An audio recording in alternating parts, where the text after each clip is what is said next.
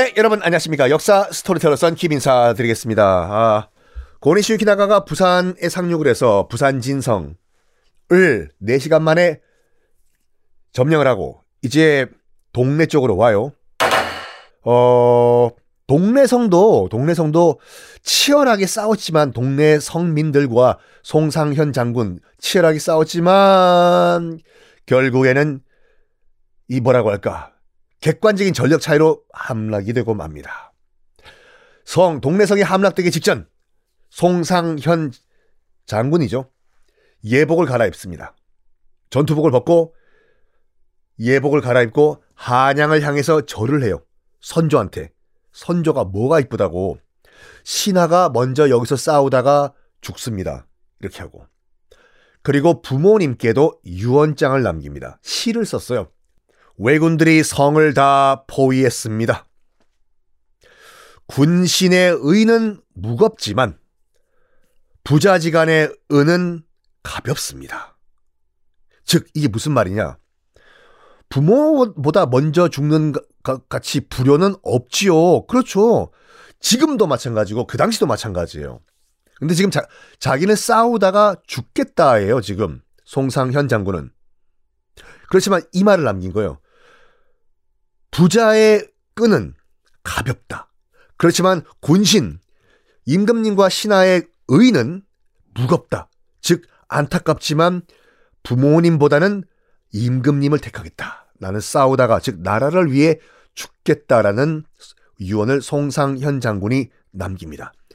그리고 자기가 있던 그 거처까지 쳐들어온 무장한 왜군과 맞서다가 끝까지 싸우다가 안타깝게 전사를 하는데 송상현 장군이 죽기 직전에 좀 안면식, 좀 약간 예, 예전에 만났던 일본인 사신이 거기 있었어요. 고니시 유키나가 측에. 송상현 장군이 굉장히 점잖고 뭐라고 할까 배울 게 많은 사람이었다고 해요. 그래서 그 일본군 사신, 일본인 사신이 얘기를 해요. 기회 있을 때 도망가시라고. 기회 있을 때 도망가시라고. 그랬더니 그 일본군 사신 일본 측 사신에게 송상현 장군이 뭐라고 했냐면 우리가 도대체 우리 조선이 무슨 잘못을 했길래 이런 못된 짓을 너희 일본은 우리 조선에게 하느냐? 나는 싸우다가 죽겠다. 그래서 끝까지 싸우다 죽어요. 그리고 송상현 장군의 부인 첩 다 지붕 위에 올라가 가지고 기와를 깨고 던지고 대항하다가 다 죽습니다. 이걸 보고 고니시 유키나가가 이제는 충격이 아니에요. 감동을 해요.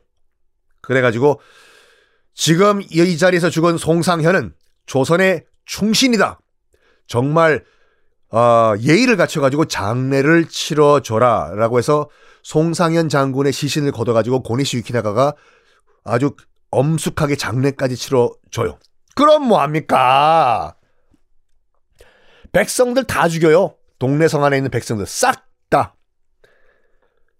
살아있는 백성들 다 성 밖으로 끌고 와가지고 다 처형해요.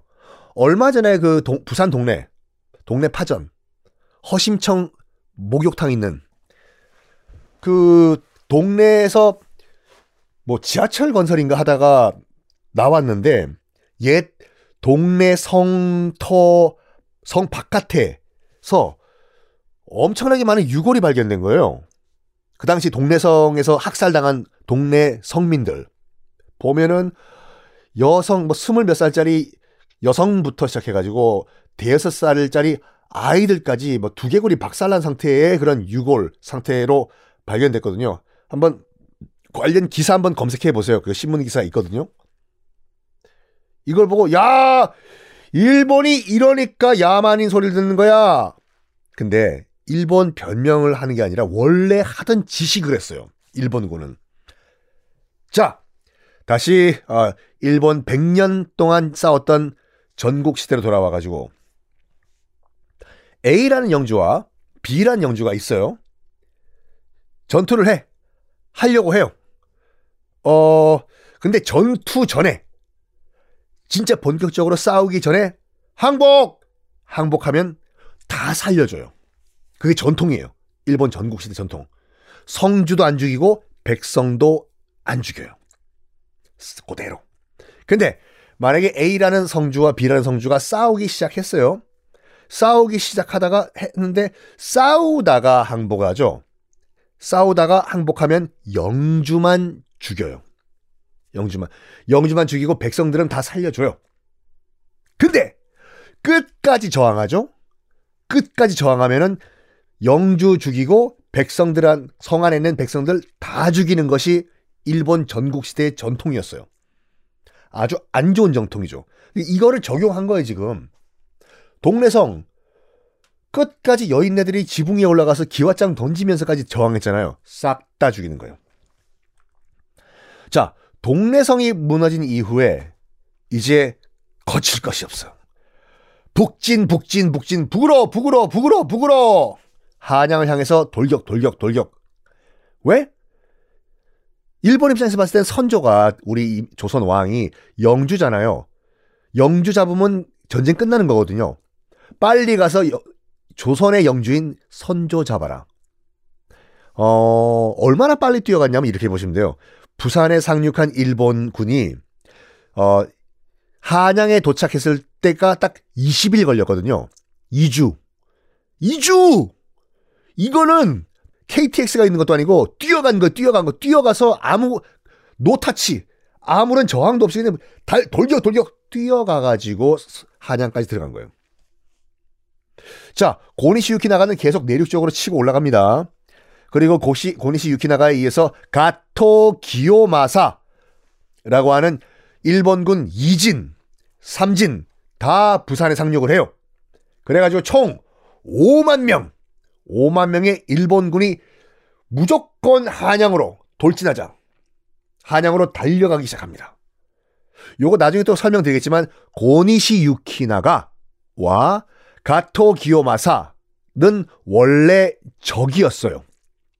적. 일본 전국시대 때. 근데 지금은 어쩔 수 없이 도요토미 히데요시 밑에 들어와 있는 상태거든요. 원래 적이자 라이벌인데. 그래서 나름 얘네들끼리 경쟁하는 거예요. 누가 누가 누가 누가 먼저 한양 들어가서 누가 먼저 선조 잡나 경쟁을 펼쳐요. 고니시 유키나가가 먼저 들어갈까? 가토 기요마사가 먼저 들어갈까? 자, 자라고 했는데 시간이 다 돼가지고 다음 얘기는 다음 시간에 하겠습니다.